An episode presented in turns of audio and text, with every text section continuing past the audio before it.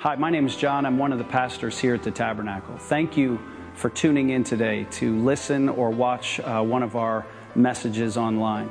I'm standing inside uh, T2, which is our new building project that we've been working on uh, for about the last six months. We're in the final phases right here.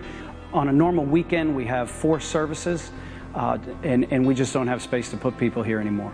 But we're excited because God's changing lives not just here in Buckley. God's also changing lives all across the United States and all across the world where people are tuning in to be a part of our church. We want to invite you to be a part of this. It's called the Big Give. And between now and the end of the calendar year, our hope, our prayer is to raise $175,000 to help us uh, continue with this project. If you'd like to be a part of that, we invite you to go to our website at thetabchurch.com where you can participate online. Thank you, and we hope you enjoy the message.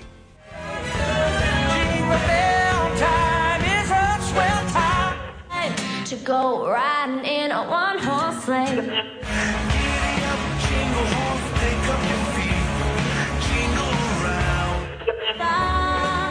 Whether a mix and a mingle and That's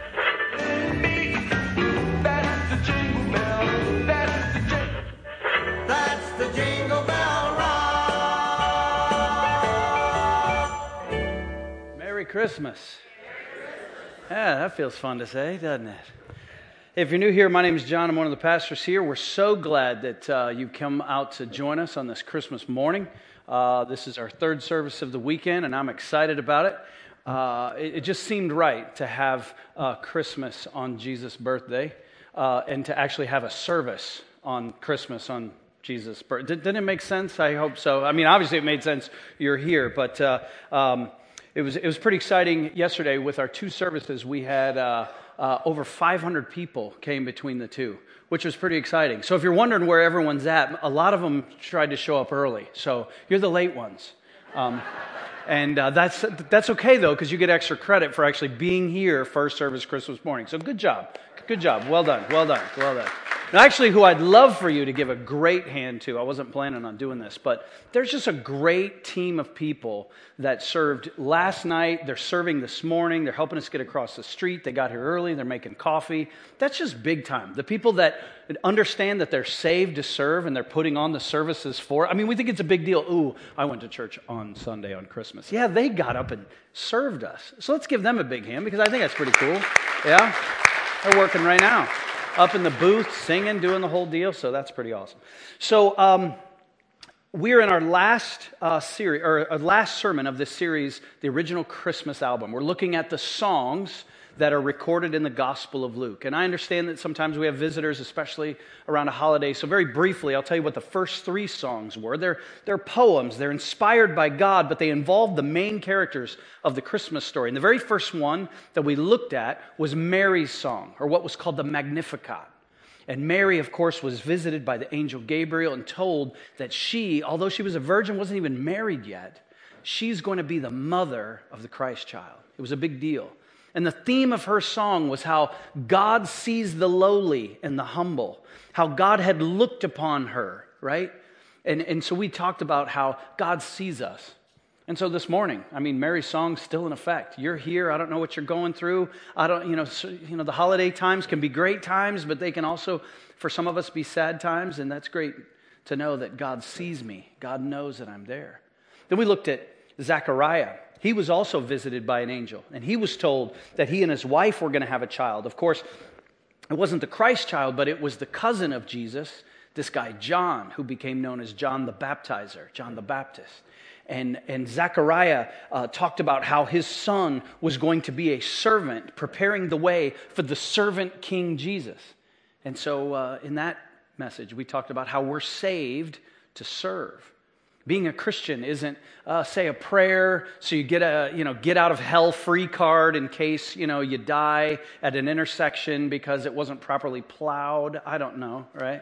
Uh, uh it's more than that. It's we are rescued into something.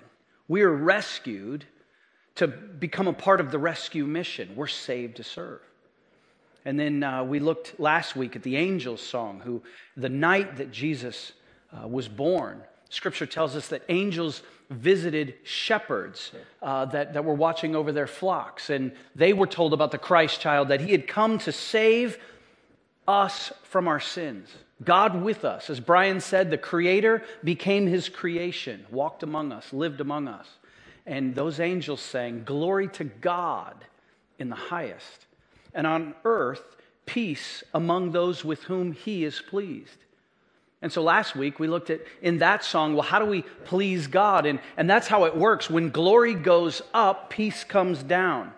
When my life is pointing towards bringing glory to God and not to myself or not to my family or not to my business or my church or whatever, but when everything I do and say, the purpose is to bring glory to God, that's where I find the most peace. And so the last song we look at today is called Simeon's Benediction. And benediction is a fancy word for blessing. And this guy, Simeon, in Luke chapter 2, I'll very briefly set up the song. We don't know a lot about him. But we know that he was an old guy. We know that he was a righteous guy. You know, when scripture says someone's righteous, we need to pay attention. He's one of the few people it says he's righteous. And it doesn't mean he's perfect. It means he was hungry for God and he was trying to please God and he's trying to obey God. He's a worshiper of God. It also said about Simeon that the Holy Spirit was on him.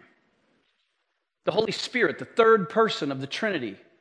The Christian God, the only God, exists eternally in three persons Father, Son, and Holy Spirit. But it's not three gods, it's one God. It'll give you a headache at night if you try to think about it. But three persons, one essence. And the Holy Spirit was on Simeon, just like the, I believe the Holy Spirit is here. Jesus' Spirit lives in the hearts and the lives of Christians. Scripture says, where two or three or more gathered in my name, I am right there with them. The Spirit is here. And that same Spirit was on Simeon. So we know he's a righteous guy, he's an old guy, and, and the Holy Spirit was on him. And in Luke chapter 2, it says that the Holy Spirit had spoken to Simeon and said something very interesting, which, as a sidebar, the Holy Spirit speaks. Do you believe that? Some of us do. Some of us aren't quite sure. That's where the Christians get a little weird, right? Because I know on any given Sunday, some of you are here because mom asked you to come, or your wife asked you to come, or your husband asked you to come, or your girlfriend or boyfriend, and you're like, I don't know. Is this where they get weird, right? Well, this God, if this God exists eternally in three persons, that his spirit speaks to people now. The Holy Spirit's spoken to me before.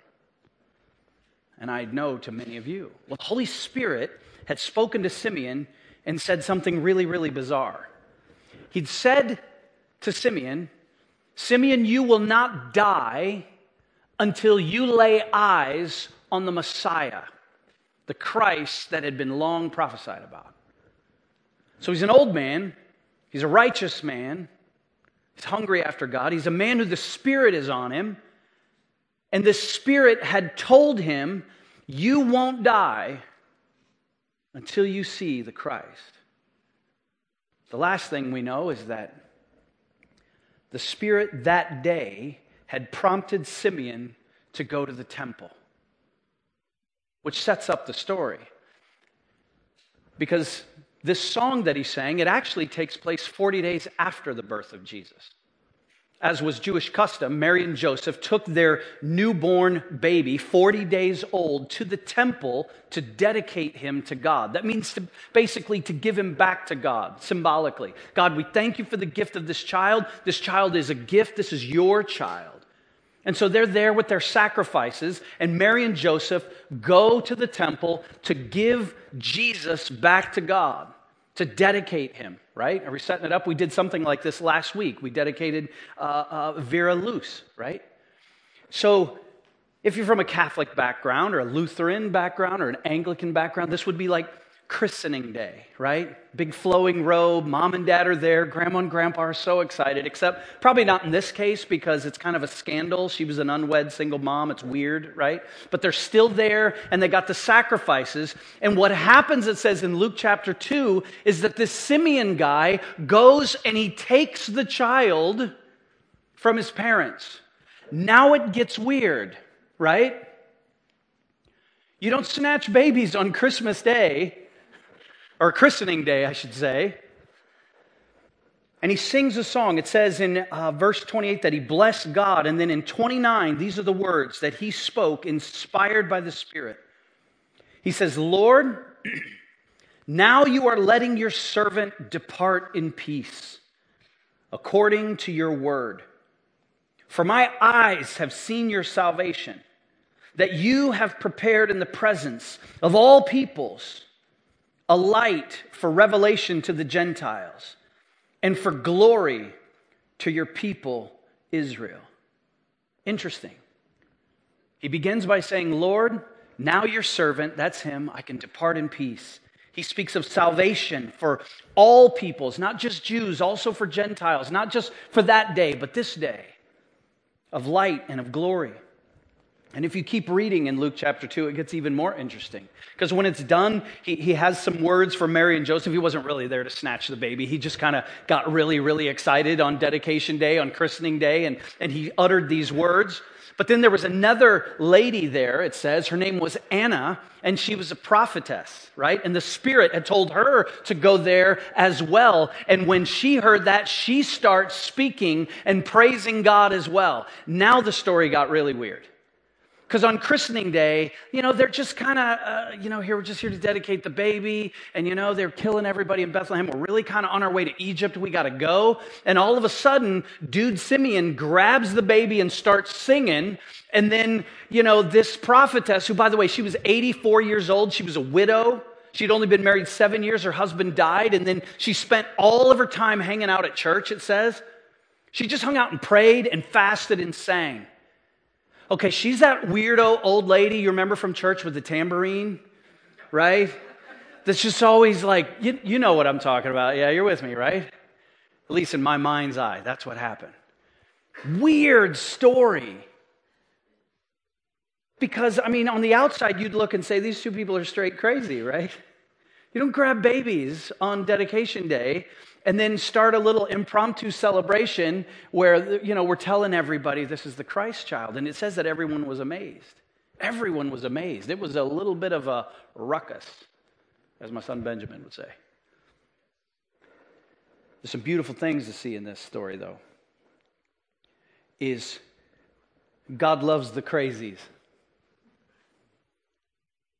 Doesn't he? He loves the crazies. And can I tell you something? I've, I've been a, in this town for 14 years. I've worked as a pastor for 14 years. There's something important that you need to know is you're all straight crazy. and so am I. Like you'd like to think that you're the normal guy, you're the normal family, you're the normal girl, and it's, oh no, she's crazy, no, he's crazy. No, those people, they're the weirdos. The longer I hang out with people, I realize behind all of our lenses is straight crazy. It's just a little bit different brand of crazy. And so Simeon, yeah, he's nuts, but you know what? God spoke to him and through him. Anna, she's nuts, but who cares? God spoke to her and through her. And God comes for the lowly. He comes for those of us because we're all a little imbalanced. And there's a beautiful message in, in what happened that it, you know, the church service kind of got off the tracks a little bit. Another beautiful little message that we see here is, is that these people, both Simeon and Anna, they're celebrating a baby. Don't miss this. We know all of the story. That's why we get excited at Christmas. Because we know that this child is going to grow up and it's going to, this child's going to be Jesus and this child's going to show us how to love and this child's going to perform miracles. This, this child's going to turn water into wine. He's going to walk on water. He's going to feed the 5,000. Lame people are going to walk. Blind people are going to see. And then he's going to die on a cross willingly and defeat Satan, sin, and death by coming back from the grave so we can worship him and follow him. So we get excited about that. They didn't know all those details yet. All they had was the Spirit speaking, and they responded in faith. Think about that. God rewards those who hear his voice and don't go, ah, oh, it's probably just indigestion. I heard his voice, uh, I don't want people to think I'm crazy. I heard his voice, but you know what? I'd have to change my lifestyle. Simeon heard the Spirit speak and he showed up at the temple that day. And he got to hold God in his hands. And Anna heard the Spirit of God, 84 year old widow. Everyone thinks she's a little bit off, but that day she got, if there was a tambourine, she got to play her tambourine for Jesus. And that's more biblical than your little drummer boy. Who, which, by the way, if he showed up at the manger and I'm Mary, I'm like, hey, really, pal? Quit with the drumming? If you've ever had a newborn, we're trying to get this child to sleep here. You and your drum, pa-rumpa pum pum. So let's look at the song in the time that we have left. Sorry, I was up very early today playing Santa. So, got to focus here.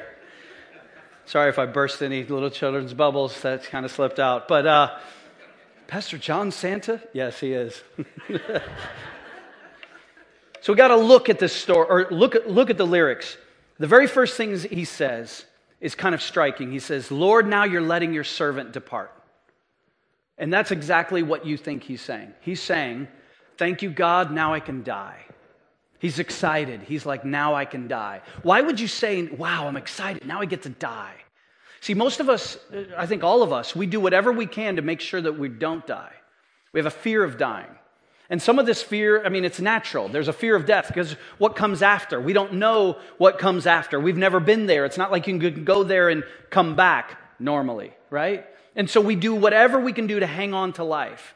We spend tons of money to try to make ourselves as healthy as we can be to delay life as long as possible. Sorry, to delay death as long as possible. You're welcome. And uh, uh, there's a fear, and some of our fear of death has to do with there's this intrinsic kind of built in knowledge that I might stand before God. And if I stand before God, He's going to know everything. And the irony of that is, he knows everything now. It's not like it's a secret what you did or are doing or what happened to you or so forth, right? So we have this fear, but this guy Simeon, he's not afraid. In fact, Simeon's excited. He says, Now I get to die. At least for me, as I was looking at this, I, I see some hints throughout his song because he speaks of salvation and revelation and light and glory. I think the reason he was excited because the last piece of life's puzzle was kind of fit in for him. You ever put a puzzle together? You know, you want to be the guy with the last piece? Are you that guy that hides a piece and then everyone's like, where's the last piece? And you're like, oh, look at that, right? Hate that guy. Can't stand that person. I've been that person. It's not good. but for Simeon, I think he realized this is the last piece of the puzzle. And the puzzle that I'm talking about is every life. We're going to go philosophical here for a minute, but it's Christmas. And to me, this is important stuff. This is a gift. There's four questions that every human being has to answer. You got to answer these four questions. And, and all of life's questions can be reduced to these four categories origin, meaning, morality, and destiny. Origin. This question is the where did I come from question. All of us want to know, or at some point, at least kind of explore that where did I come from? We see this because people are obsessed with like ancestry.com and we're obsessed with, well, my people were Dutch and my people were German and my people were Scandinavian and, well, you know, my people were whatever, French, and we kind of go through the lines, right? I've discovered something. There's an unbelievable amount of us that are related to Betsy Ross. Have you noticed that? Because we're all excited about like somebody famous in my past, or or you know, my great great great great great great grandfather, he fought in the Revolutionary War. And it's like, yeah, but bro, you hid in Canada during Vietnam, so what's your point, right? I'm not trying to make anybody sad here. I'm just, I'm just pointing out we want to be attached to greatness somehow to our ancestry, right? Well, this question, the origin, where did I come from, on a larger scale, when we talk about that, this is big, right? Was there a creator God that set everything into motion? Scripture teaches us that, that that's an important question. And scripture teaches us that God spoke everything to existence. It says at the beginning, in the beginning, God spoke, right? Well, if you believe this is a big cosmic accident, it's going to color all the other questions. I'm amazed at how many people think that, well, you know, there was this big cosmic explosion. There really is no creator God. That's just a bunch of hogwash. But all of a sudden, when my loved one dies, now you want to believe in heaven. Well, you, you don't get to play that game. The answers all have to fit together. It's called a worldview. So the question of where did I come from? Is, was this a big accident? Was this a big explosion? Was it two molecules that had a car crash in outer space and out of that came rocks and trees in the NFL? Right? So you have to answer that question. Either everything came from something or everything came from nothing. Second question is meaning. What's it all mean? What's the purpose of life? What's my purpose? Is there meaning in life? And I've got news for you. If there is no God that put everything into existence, then there is no meaning all you are left with is accident, chance, whatever. I saw a church sign on the interweb this week, and it said, Merry Christmas, Christians. Happy Hanukkah, Jews. Good luck, atheists. They're just trying to cover everybody. I'm not trying to hurt anybody's feelings, but it's like, what do you have, right? Happy holidays? You know, I saw another thing that said, and I actually reposted it. If you say happy holidays instead of Merry Christmas, you're a communist. this is true. I mean, this is what it's about. We're celebrating the Christ child, the most important event. So that's a question you have to settle. Where did I come from? And it'll lead you to the next one. What's it mean? And if there's a God that's personal, and the scripture teaches there's a loving God, a merciful God, a just God, a holy God who put all of this into existence and he created me, that means I have meaning, I have purpose, there's a reason, I got to figure it out. And scripture teaches that meaning, our meaning, our purpose is to bring him glory, is to serve him. The next question we all have to settle is morality, the morality question. How am I going to live my life? Am I going to be a good person? Am I going to be a giver? Am I going to be a taker? Am I going to give when it suits me and take when I want to? You know, and there's a lot of people that want to say, well, you know, you do what you want to do. I believe there's a God, but I just do what I want to do. Well, the problem is, is if there's a God that put everything into existence and He's the one who gives me meaning, He's the one who's saying that the meaning and the purpose of my life is to bring Him glory, then I don't get to live how I want to live. That means I serve a God, I serve a king. And so his opinion matters to me. Not in the sense of, you know, I've got to be a good person to earn his love. That's not what scripture teaches. But we all have to answer that question. What's really ironic is when you get people that don't believe in God or don't believe in any kind of a God at all, they want to argue about morality. They have no framework to argue about morality. If there is no God, I'm going to, I'm going to speak bluntly right now because it's Christmas Day. If there is no God, do whatever you want. It doesn't matter. Take what you want when you want it. Only the strong survive. There's no compassion if there's no God. Oh, that's not true. I'm an atheist and I'm very compassionate. You're an idiot. It doesn't match with the worldview. Now, when I say that, there may be compassion in your heart because your origin is a God that wired you that way. The reason we care about the weak, the reason that we care about the young, the reason that we feel tragedy so deep is because we were made for something more. And even if you don't articulate the questions this way, the way we live our lives has to answer origin, meaning, morality. And the reason Simeon got so excited is because the last question was answered, and that question is destiny. Where am I going when I die? And even if you're not thinking about it right now because you're 20 and you're young and dumb and bulletproof, I'm going to tell you something 40s are coming, bro.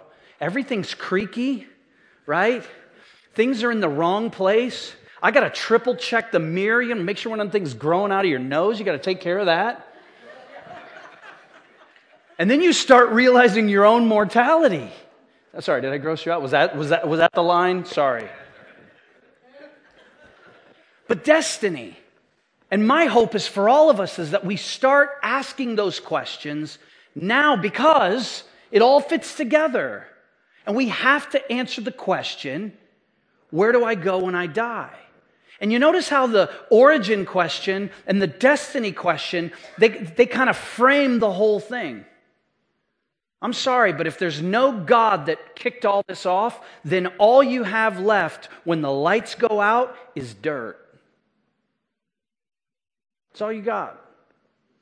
Get all you can while you can, because this is all there is. But if there's a God, as Simeon believed, because if you notice this, Simeon called him sovereign Lord. He knows where his origin was. He said that the coming of this child would be glory to his people Israel. He understood that meaning is about glory. And he said this child would be the light of revelation to the Gentiles. He understood morality, that Jesus would come and say, I am the light of the world. You want to know how to live your life? How what your moral compass should be? Look at Jesus. Light always cancels out darkness, by the way. Did you notice that? Darkness never cancels out light. Jesus said, Live this way, love this way. This is the light that invades dark places, that drives the darkness back. The same Jesus would look at his followers and say, You are the light of the world. That's when he encouraged us not to hide it under a basket, but to put it on its stand so everyone in the house could see it. He's answering the questions, and Simeon understood that. And that's why Simeon began the song with, Sovereign Lord, now you're letting your servant depart. The last piece of life's puzzle was fit right in, and that is here is my salvation. Here is my Savior because you can believe that you're from God and you can believe that you exist to bring glory to God and you can believe that your moral compass is determined by God. But if you try that for any more than about five minutes, what do we discover? no matter how moral I try to be, I'm not good enough. That even though I understand that meaning is only found in Christ, I still find myself chasing after things that don't matter. All is vanity, as the writer of Ecclesiastes says. That, you know, we start believing that it's about how I look or how much money I have or how successful my kids are. You know, and even in this time of year, I mean, you see so many parents just freaking out, trying to, trying to glory in their kids, right? I love my kids. I've got five of them. I'd take a bullet for any one of them. But I can't glory in my kids. I'm proud of them and I find myself boasting, you know, when they get it right. But, but if my wife and I, if our glory is in our children, and we spend all of our lives carting them around to sports things and getting them in the spelling bee and making sure that they're happy and they find the right person, they're getting married so they can have the American dream with the big house and the white picket fence, and then it's all over. And when the last wedding's done, guess what? She and I are stuck with each other. And we haven't paid attention to each other. And now we don't have to, we don't know how to live together. Some of you have experienced this. The empty nest, when it's frightening that you don't have the kids to distract from the fact that you don't even like each other. What do you do then? You've gloried in the wrong thing. All these questions fit together, and the destiny question is the most important one. What happens? Well, Salvation means that if we put our faith and trust in Jesus Christ, it doesn't matter how good we are. It doesn't matter if we blow it. It doesn't even matter if we believe in a six day creation or do we believe that maybe God might have used some different ways. It doesn't matter. If I believe He kicked everything off, He's going to tie everything together at the end. And if Christ is my Savior, and that's where my faith and trust is, then I can believe in His grace. His grace. He gave me what I did not deserve. And I think somehow Simeon understood that when he held that baby. And Anna's playing her tambourine. Here's salvation. Here's light. Here's glory. This is my origin. And how weird is that? This is the one who made me. And this is the one someday that I'll be with forever. You know, if you're wondering, wow, this is some real deep stuff for Christmas, how am I going to remember all that? Here's your cheat sheet. That little baby is the answer to all those questions. Where's your origin? Where'd you come from? Jesus. Book of John says, In the beginning was the Word, and the Word was God, and the Word was with God. By him and through him were all things made. Jesus made everything. So here's the creator being held by his creation. What's the answer to the origin question? Jesus. What's our meaning? Jesus. What's our moral compass? What's, you know, how do we determine right and wrong? Just look to Jesus. What's our destiny someday? A couple of you are still with me. Jesus, He's our destiny. And, and, you know, in that word depart, there's something really, really fascinating. I, I usually don't spend a lot of time looking at the Greek and the Hebrew, but spend a little time looking at that word depart in the Greek. And it fails us in English because we think depart in a few moments, eh, you know, when the sermon's done and we sing a couple more songs, we're going to depart this church. And it's just like to leave. But that word depart in the original language, don't miss this. This is the word that he used Lord, now you are letting your servant depart. It implies to escape confinement, to escape a confined space, to get out. And it matches up with this biblical idea that when God created us, He created us for so much more. But in Genesis chapter 3, our first parents invited sin in. And since then, we've all been infected with sin. And so now you exist as a material, physical body, but you also exist as a eternal spirit. We are spiritual people. What separates us from the animals? So you have a spirit. I have a spirit. We all have a spirit. And our spirit is confined. It's like in a jail cell inside our bodies. And so, you know, scientists would like to tell us that, you know, we've heard this, that we don't use all of our brains. Have you heard that before? That we only use a small percentage of our brains? And, oh, wouldn't it be cool if you could use all of your brain? You could probably levitate, pick up a car with your head and just steal it. Uh, you know, I don't know. Scripture teaches something even more profound. It teaches that we're only kind of firing on a small part of our spirit. And that while we're in this physical body, we're confined. While we're in the flesh, we can't fully interact emotionally. We can't fully interact spiritually with other people or with God.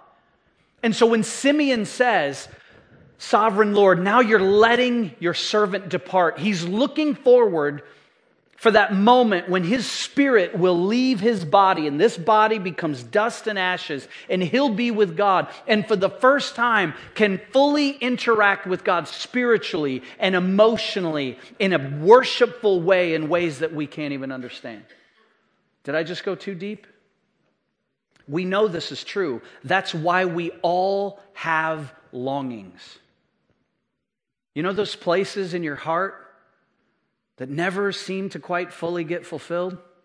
No matter how many friends you have, no matter how much money you have, no matter how many times you go to church, no matter how you, much you work on your relationship, that little missing thing, it's because your spirit is made for more. Human beings have a collective longing. It's our spirit longing to be set free. In Matthew 26, Jesus said to his disciples, your spirit is willing, but your flesh is weak. That's a little hint of what I'm talking about. In Romans chapter 8, Paul said that all of creation groans and longs to be redeemed, to be set free for that moment that God comes back to set everything straight and our spirits are released from these bodies. In uh, 2 Corinthians chapter 5, Paul puts it like this starting in verse 1, he says, For we know that if the tent that is our earthly home is destroyed, we have a building from God, a house not made with hands, eternal in the heavens. For in this tent we groan, longing to put our heavenly, or to put on our heavenly dwelling. Isn't that interesting? Paul refers to our body as a tent. So your spirit lives in this tent that we work so hard to make look beautiful. Right? Campers? We're all just camping out. We're camping out in our earth suit. But one day, the Spirit will fly. One day, the Spirit will no longer be confined. And if our faith and our trust is in Christ, our spirits will be set free, and every longing will finally be fulfilled. Last night and a little bit today, I was asking kids, I was asking students, I was asking adults, hey, what's, what's the best Christmas present you ever got? What's the most memorable Christmas prize you know, that you ever remember? What was in your stocking, you know? And it was interesting. Got a lot of different answers, but a lot of people struggled. A lot of people struggled to come up with something. I, I don't remember specific things. I think I got a bike once. I mean, I was remembering growing up in the tropics in Port au Prince, Haiti, and I got a coonskin cap. I was all into Davy Crockett, but that didn't last long. I was just a he- sweaty head fest, right? but I think it was Pastor Brian. He, he nailed it. He said, You know what I remember most is the anticipation. The anticipation. Last night, so many kids packed in here sitting on laps, it was palpable. Some of you have experienced that even this morning. It's Christmas morning, but it's the anticipation, it's that longing. Because every year we come back to Christmas and we get excited. It's that anticipation, it's that desire. Now, don't hear me wrong. Earthly pursuits, as long as they're aimed with God's glory at the end, those are good. But don't mistake them for the fulfillment of what God created our spirits to be fulfilled by, which is Him as our origin, our meaning, our morality, and our destiny. And when Simeon held that baby, he was saying, I'm ready to die. Because here's my salvation, the last piece. Here's God's grace. Here's the greatest gift. You know what's so interesting? Once you're ready to die, once you're no longer afraid to die, that's when you're ready to live. That's when you're ready to really live. That's when all those other longings and those other questions are most fulfilled. But you don't settle that question because you haven't settled all the other questions. That's why we flounder and we grasp and we groan. Settle the destiny question. Life really comes alive. And isn't that true? It's sometimes when we're staring death in the face at the bed of a loved one, or, you know, when there's a tragedy or there's a near miss, that's when we hold each other tight. Settle the death question, the destiny question. And life, everything about life suddenly matters more. I think Simeon was excited because he realized that the answer to all the questions was right there. I hope you're excited as well. We're going to sing some more. The band's going to come. And I just ask you, Christmas morning, would you just bow your head? I, I believe God speaks the way He spoke to Simeon, He spoke to Anna, He speaks to us. And His Spirit's going to speak to each one of us in a different way. I'm not going to try to manage that or tell you what He's saying, but I do want to invite you to respond to His Spirit. Maybe it has to do with the origin question or the morality or the meaning question. Maybe, maybe you're living in a way that you know is not pleasing to God. Maybe you're a believer that He created everything and, and you believe in Him for your destiny, but you, you know what, the way you live, it doesn't match up.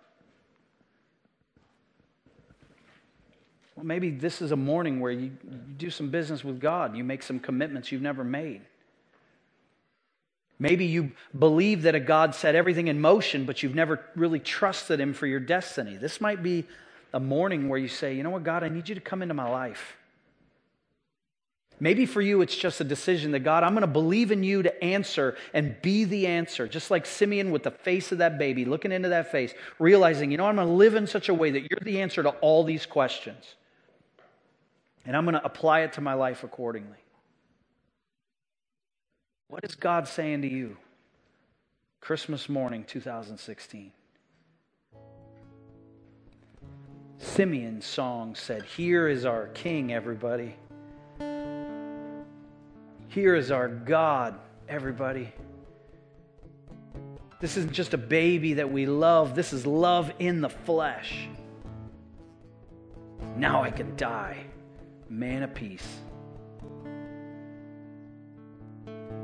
Father God, I pray that we would not run for your spirit, that this would not just be a Christmas morning that entertained us, but it would be a Christmas morning that's encouraged us, transformed us, challenged us, maybe even changed the trajectory of how we're going to live. All that's for your glory, God, but also for our joy. God, I thank you for your son, Jesus. I thank you that here is our King, and not just 2,000 years ago, he's here right now by his Spirit that we can sense the answer to the longing of our souls. We worship you for that.